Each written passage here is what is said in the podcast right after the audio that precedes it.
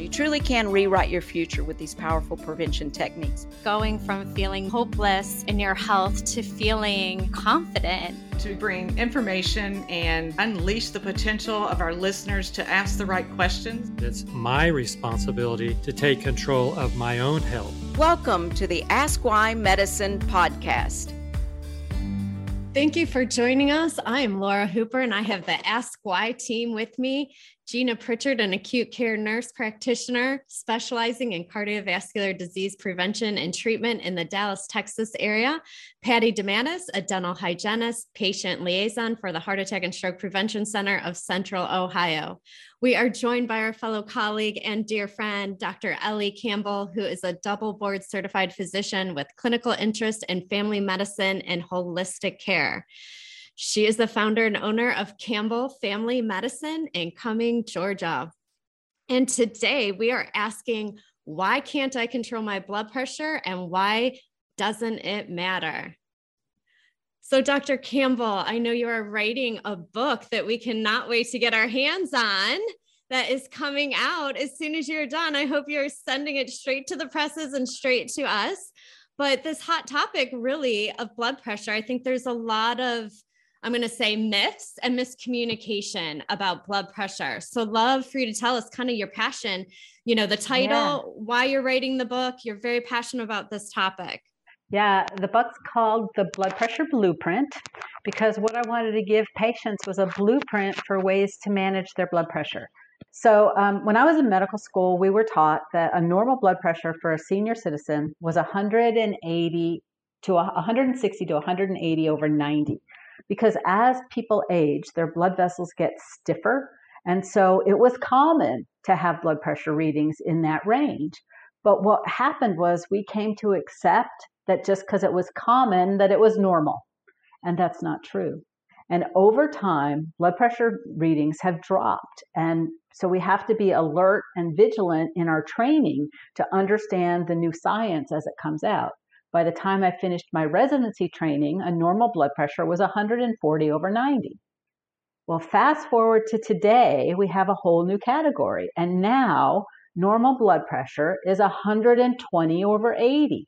So we've dropped it again and again and again. And if our doctors are not very vigilant and paying attention to the latest, greatest science, especially and have an interest in blood pressure, they're not going to know that a new blood pressure normal is 120 over 80. And that's what our target should be. When I was in school, we were told that little old ladies can't handle a blood pressure of 120 over 80. It's going to make them weak and dizzy and they're going to pass out. And we don't want to treat them to get them that low. And there are a small percentage of people for whom that's true but that's not normal. And that shouldn't be our goal because the evidence shows that even in the frail little old ladies, if we can control blood pressure to less than 120 over 80, we can reduce the chances of heart attack, of stroke, of kidney failure, of blindness, of sexual dysfunction. Many, many organ systems are affected by blood pressure, and the higher the blood pressure, the greater the risk. Dying, sudden death, is a terrible thing to happen to someone that you love. But having a stroke where you're paralyzed on one side of the body, no longer able to walk or speak or feed yourself or toilet yourself, is a preventable condition in most cases. And if patients learn that 120 over 80 is their target for blood pressure, we're going to have a much more likely probability of getting to goal and reducing chronic conditions related to uncontrolled blood pressure. One thing that I have shifted the vocabulary in my practice a little bit is I changed the way that I say blood pressure. I used to say, your blood pressure goal is 120 over 80. Now I say, your maximum acceptable blood pressure is 120 over 80. And just that little shift in the vocabulary words makes a big difference because now the patients come in and go, 125, my blood pressure is too high, right? Where before they would say 125 is pretty close to 120, close enough for government work, I'm not going to worry about it. But when we shift the vocabulary and your maximum acceptable is 120, 80, now you have a, a whole different way to approach the program. I love that. I'm going to start using that in my practice. That's wonderful.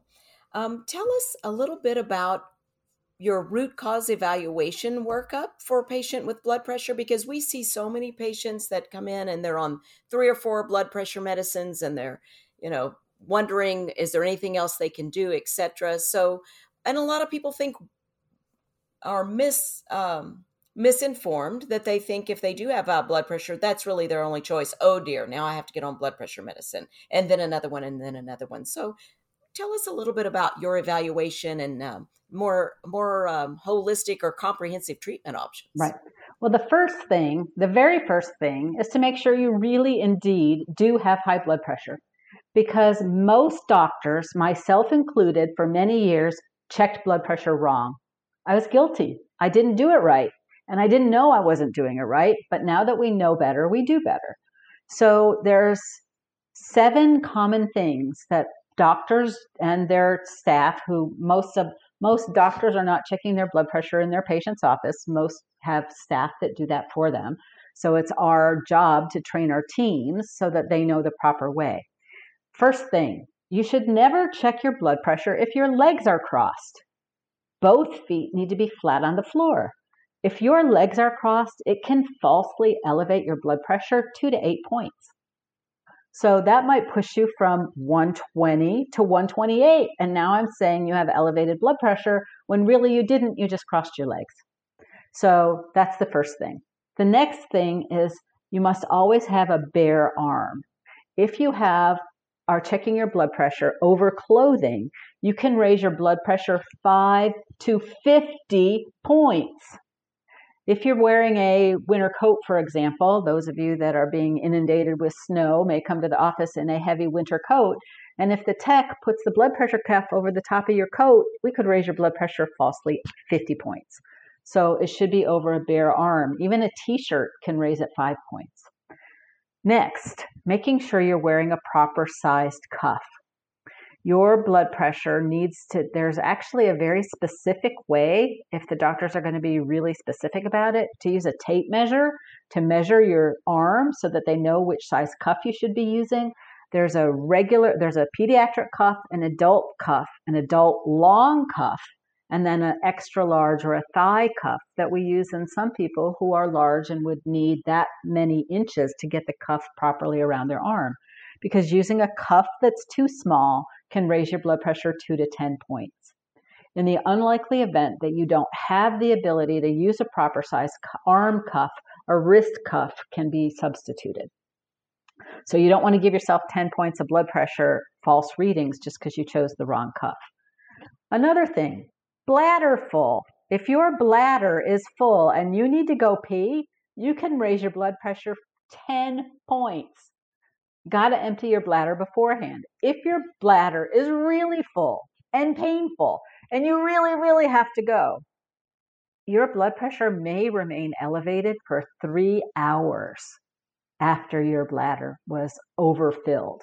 So please make sure that when you check your blood pressure, you pee before you go home and you pee when you get to the doctor's office and then check your blood pressure because a full bladder can raise your reading 10 points. This is the one we were guiltiest of all. We have a very friendly practice in our office. Everybody comes in, gets a hug, we chit chat, we find out about the kids and the dogs and the grandkids and the weather and the postman and everything else we want to talk about. Active listening and chit chatting can raise your blood pressure 10 points. You need to be silent and still for five to 10 minutes before your blood pressure is taken.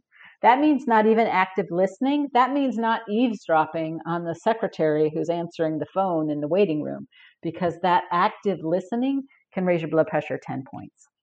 And the final thing that we did wrong is that we do not support the arm at heart level. If we let that arm hang or we uh, allow the patient to um, rest it on, on a place that's too high or too low, it can give a false reading of 10 points.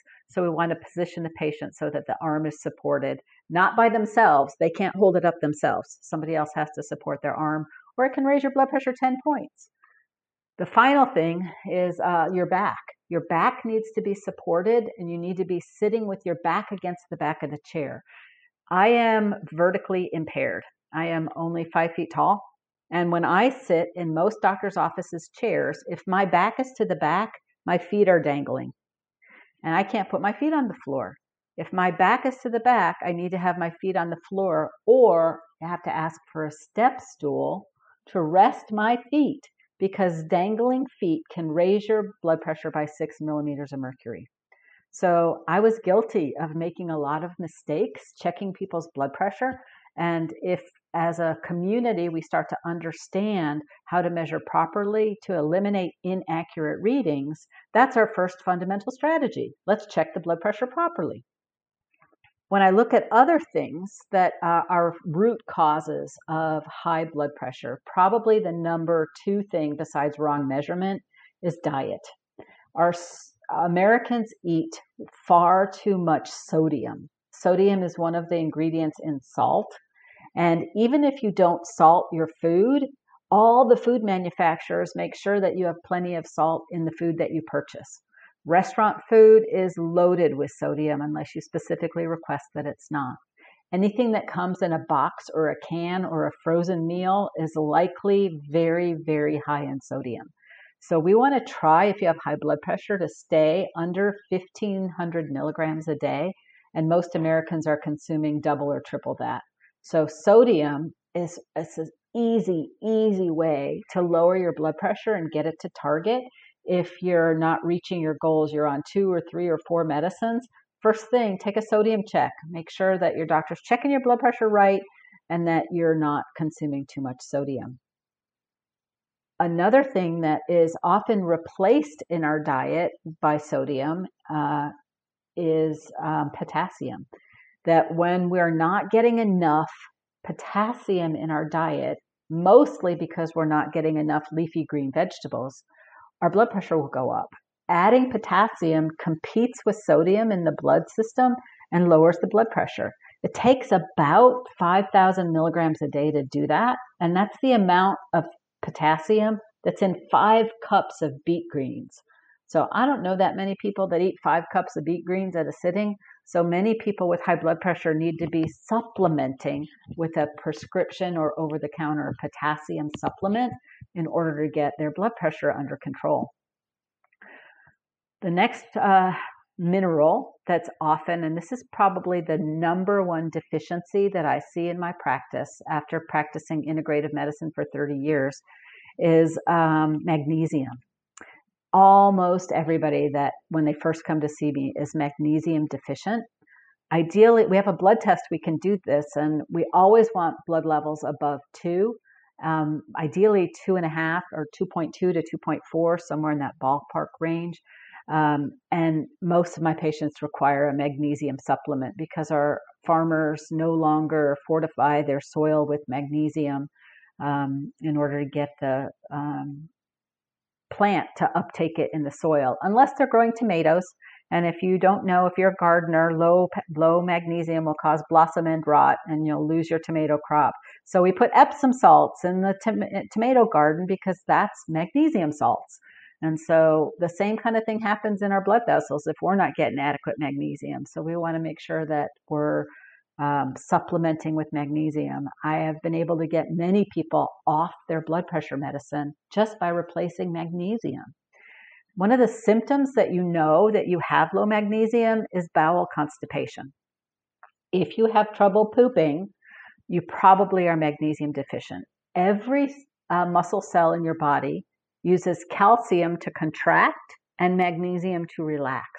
And so, in the absence of adequate magnesium, everything stays locked in the cramped on position.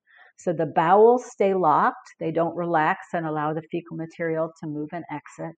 But also, you tend to get cramps, leg cramps, back cramps, neck cramps, headaches, um, as common symptoms of low magnesium. So if you're a migraine patient who's constipated and have high blood pressure, I pretty much can guarantee you're low magnesium. And getting you on magnesium can dramatically improve those things. I've had many people tell me that magnesium beats Ambien in helping them relax and get to sleep because everything starts to relax when you have adequate magnesium. So that's uh, one of the tips. I happen to like chelated magnesium, like magnesium glycinate or magnesium uh, malate. I take 375 milligrams a day myself. I have people that only need 100 or 500. There's a big range and a blood test that we can use to make sure you're getting the right amount.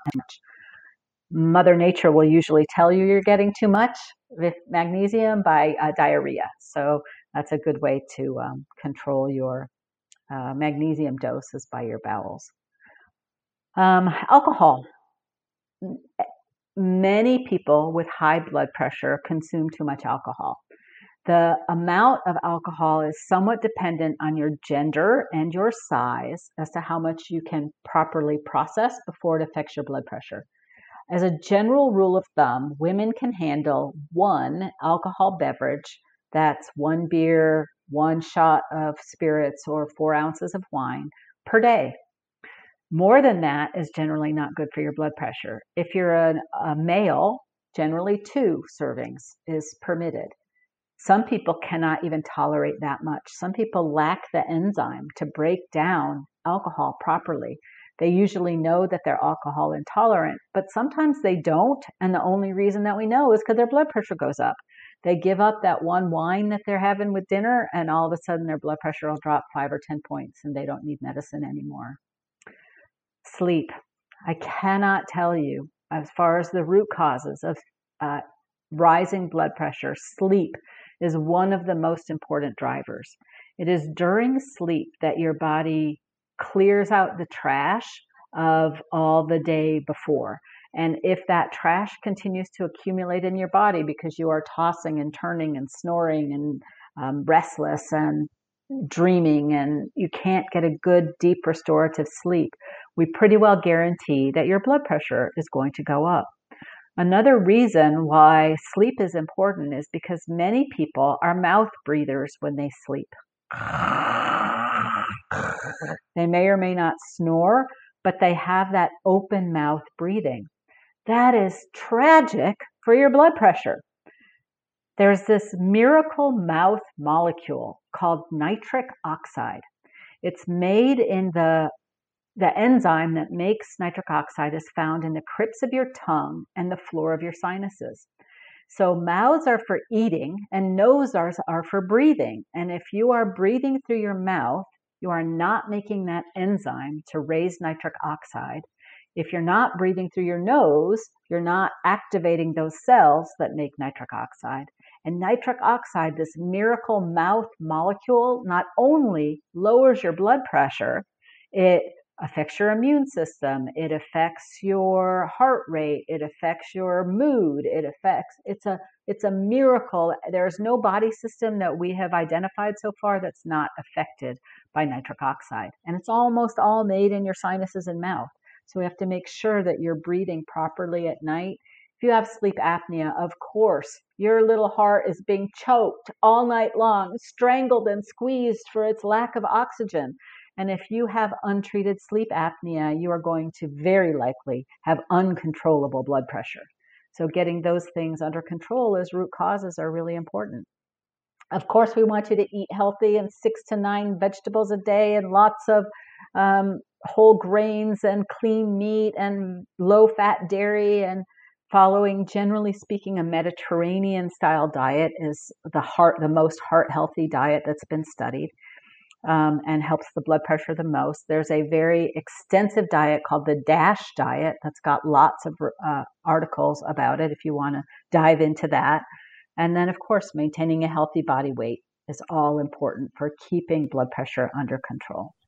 So, Dr. Campbell, you hit on one of my passions. Um, you're talking about nitric oxide. And so I think two big things. If we have other healthcare providers listening out there, I'm going to give a shout out to dental hygienists that may be listening or the dental community just on what you said about taking blood pressure, right? It's not just your practice, all of our practices. And I think, you know, just being really mindful of that instead of creating kind of that panic in our in our patients so i love that that you're giving us good techniques to follow and understanding maybe why it might be higher in our chair And so I want to talk about that a little bit first. You didn't touch on that whole white coat. Yeah. So, yeah. you know, a lot of us want to say that's not true. It is true. There's like this myth back and forth. What is your take on this whole white, I have white coat syndrome? It is true. There is a thing as white coat hypertension.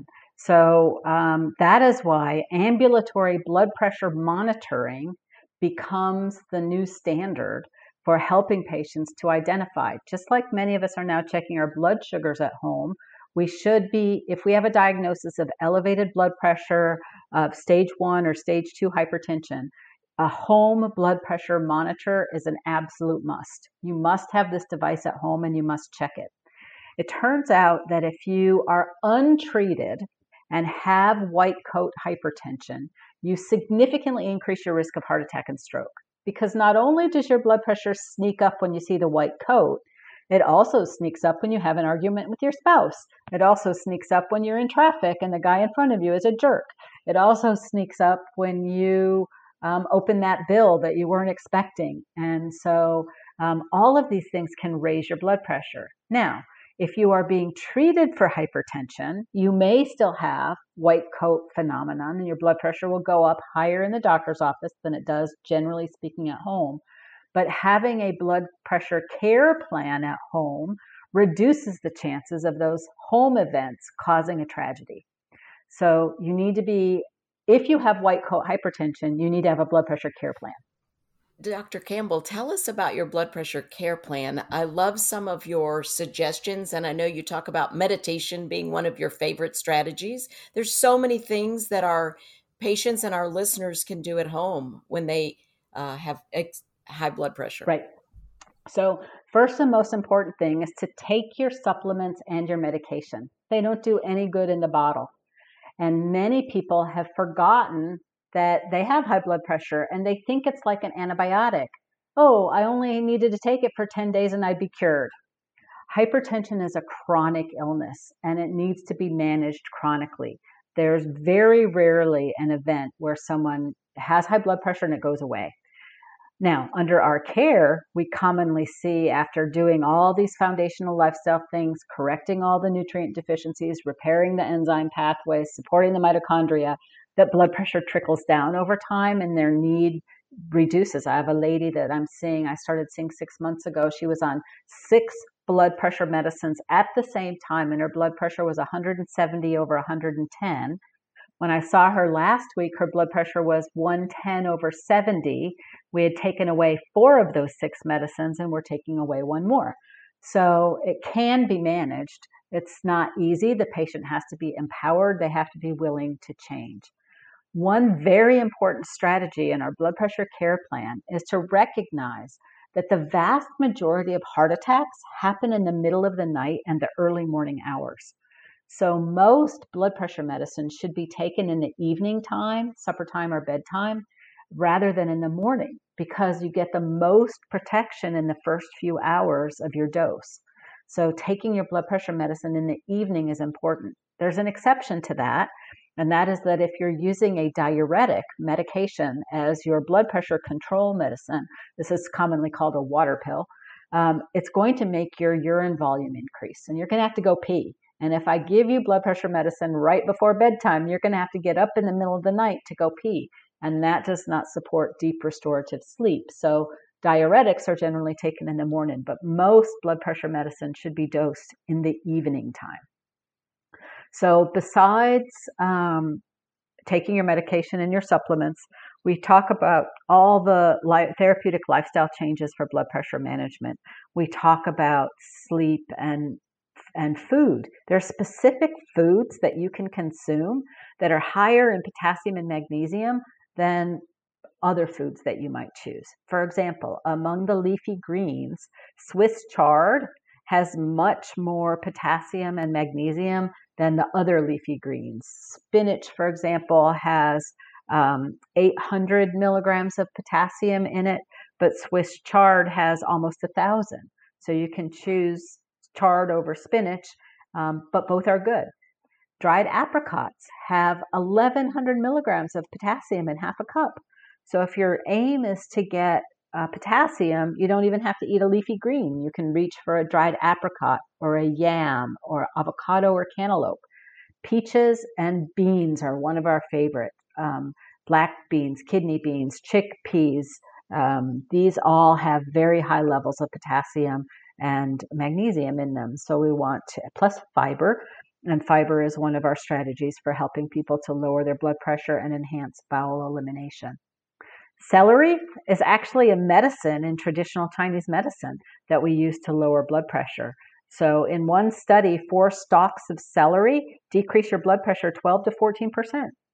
So, celery is a great food if you have high blood pressure. I know there was a, a shortage of celery a year or two ago when the medical medium recommended that everybody make celery juice. You couldn't even find celery on the shelf because of the impact of social media. But if you can get it, it can lower your blood pressure 10 or 12%. Garlic is another food that um, has evidence of benefit. It's antiviral as well as um, supports your uh, blood pressure reduction by around 5% on average. Beet juice and the, the red beet root are foods that um, contain uh, nitrates that help your body to make nitric oxide. So, this is a really helpful food to help support that whole nitric oxide pathway that we spoke about. And finally, um, brown rice. Brown rice can control hypertension because it blocks the angiotensin enzyme that can raise blood pressure. So, those are some foods that we talk about. My favorite vitamin is actually a hormone. It's called vitamin D, and um, vitamin D is made um, in your kidneys. So you have to have good, healthy kidneys. If you have high blood pressure, you may not have healthy kidneys, and you may not be able to make vitamin D very well. But we've been able to lower people's blood pressure um, 10 over 8 points just by supplementing vitamin D and getting their blood level up into the 50 to 80 range. Omega 3 fatty acids can lower your blood pressure, resveratrol can lower your blood pressure. And I have some patients that come to see me from the herb world who refuse to take blood pressure medication no matter what. There's come hell or high water, they will never take a blood pressure pill, but they'll take a supplement with hawthorn berry. And hawthorn berry can at a dose of around 100 to 300 milligrams has to be dosed three times a day, where most blood pressure medicine are once a day but the hawthorn berry has been shown not only to lower blood pressure, but improve coronary artery blood flow, increase your circulation, and it actually is a beta blocker. So we have um, many supplements and herbs that we can do as part of our uh, hypertension care plan. If you end up in an emergency, let's say you're following your care plan, you're doing all the stuff, and all of a sudden one day your blood pressure is like 180 over 110 if you have symptoms of chest pain, shortness of breath, can't find your words, that's a 911 emergency. You need to go to the hospital right away. But if you don't have symptoms and your blood pressure is in that range, I have five little tricks that sometimes can lower your blood pressure really quickly and make you maybe get out of the uh, need to call the paramedics in. First, go empty your bladder because we know that can raise you 10 to 15 points. Next, if you lie on your left side for about five minutes, it'll shift the pressure off of your heart and um, and often allow the circulation to shift a little bit and can lower your blood pressure. Meditation. I have a five minute meditation that I commonly do. It's on YouTube. It's free. It's called Honest Guys. And I just Google Honest Guys five minute meditation and in five minutes, you can do this little breath work. You take an imaginary ball of light and take it from the floor up through your body to the crown of your head, back down again while breathing. It's guided, and I love doing it. I do it almost every morning. Kaiser Permanente has lots of free meditations. You don't even need to be a Kaiser patient to access, and they have many wellness um, meditations. Um, box breathing is one of my favorite strategies. Box breathing, um, or also called Navy SEAL breathing, is a way to kick up your parasympathetic nervous system and calm down your fight or flight sympathetic nervous system. So in Navy SEALs, they breathe four seconds in, hold it for four seconds, slowly breathe out over four seconds, hold it out for four, in for four, hold for four, out for four, hold for four, in for four. And that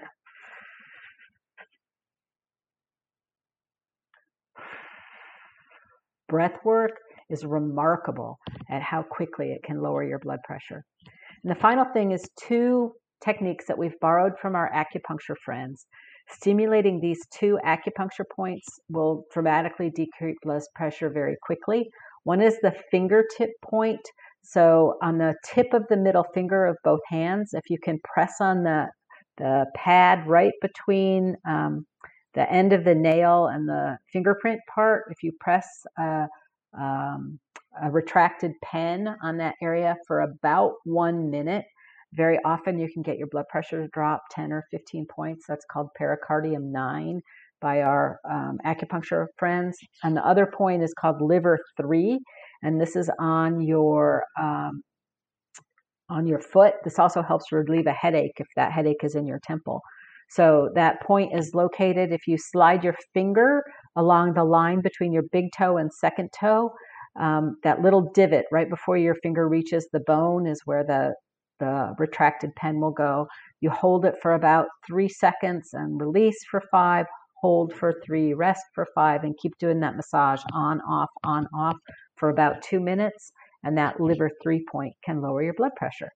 So I have rapid techniques, chronic techniques, and proper technique for measuring your blood pressure. If you do those things, you will find that your blood pressure becomes easier to control.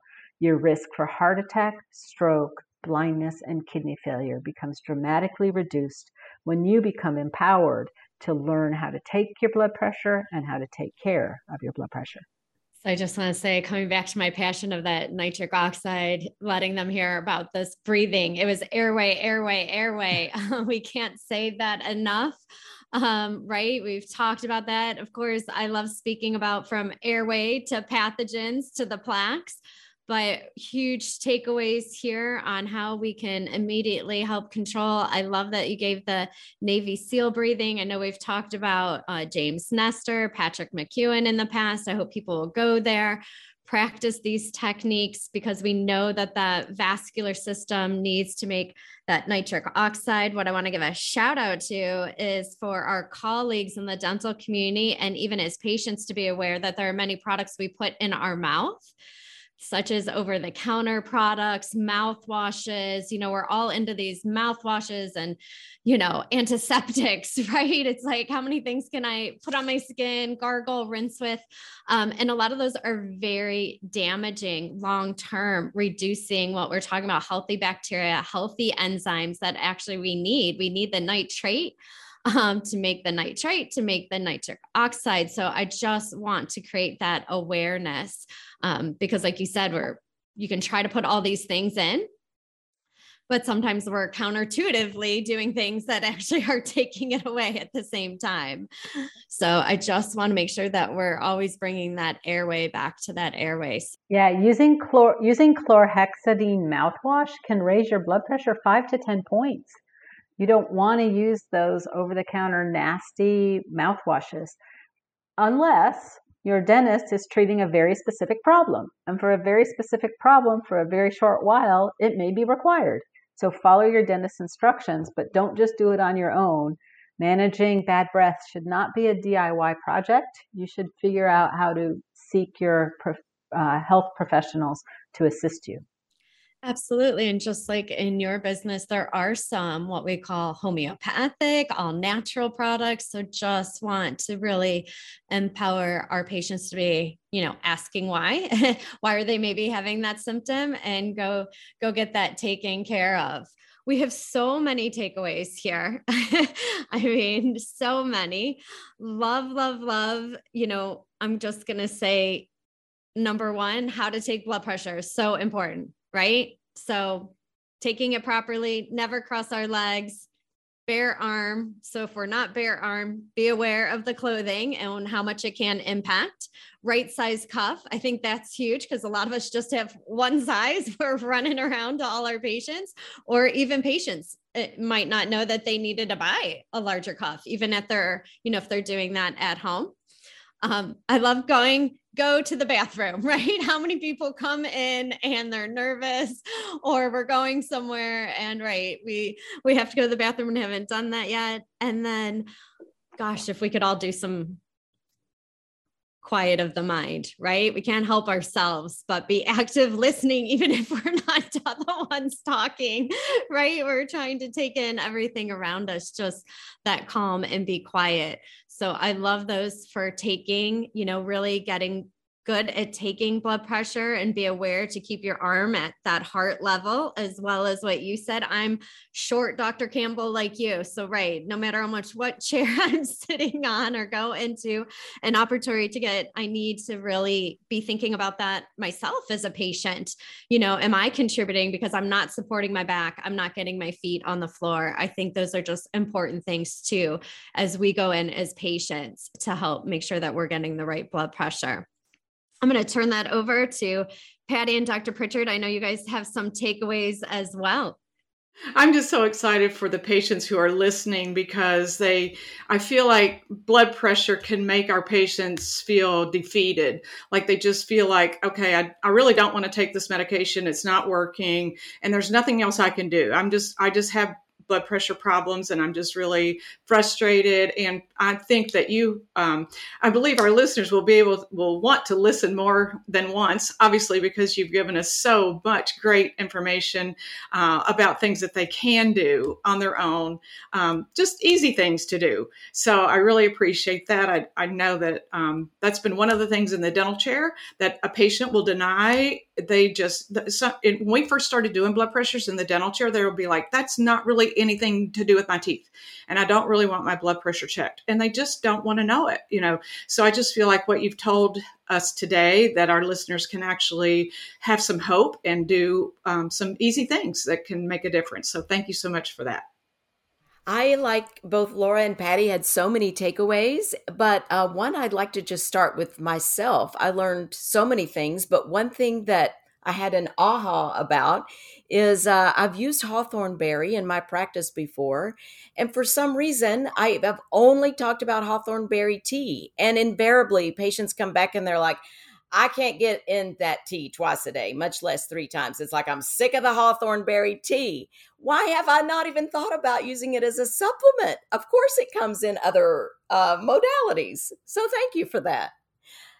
Um, and then also, I do think that some of the most simple actions um, are dismissed. And so I love that you spent time on the simple actions. And I want everyone listening to understand that the way that you breathe, um, being very focused on your inward self and meditation while quieting the mind, as Laura says, and nasal focusing on nasal breathing and some of these techniques that Dr. Campbell has told us about and some of the resources we've given you.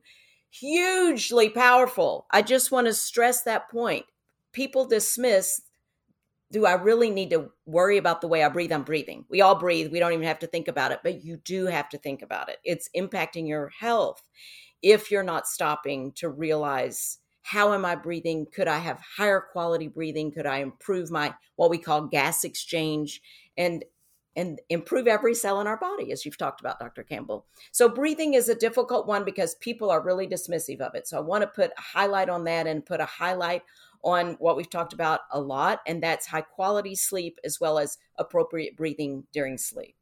Uh, again, that's people like, okay, okay, okay, I know I need to stay in the bed longer. Okay, I know I need to sleep better. Now, uh, you got a pill for me. I mean, really, they they're dismissive of sleep as well. So um, we will. We've talked about that on the podcast more. We'd love to have you back on to to maybe focus on some of those things even more. And I'm very excited for the book to come out. I think every home should have one.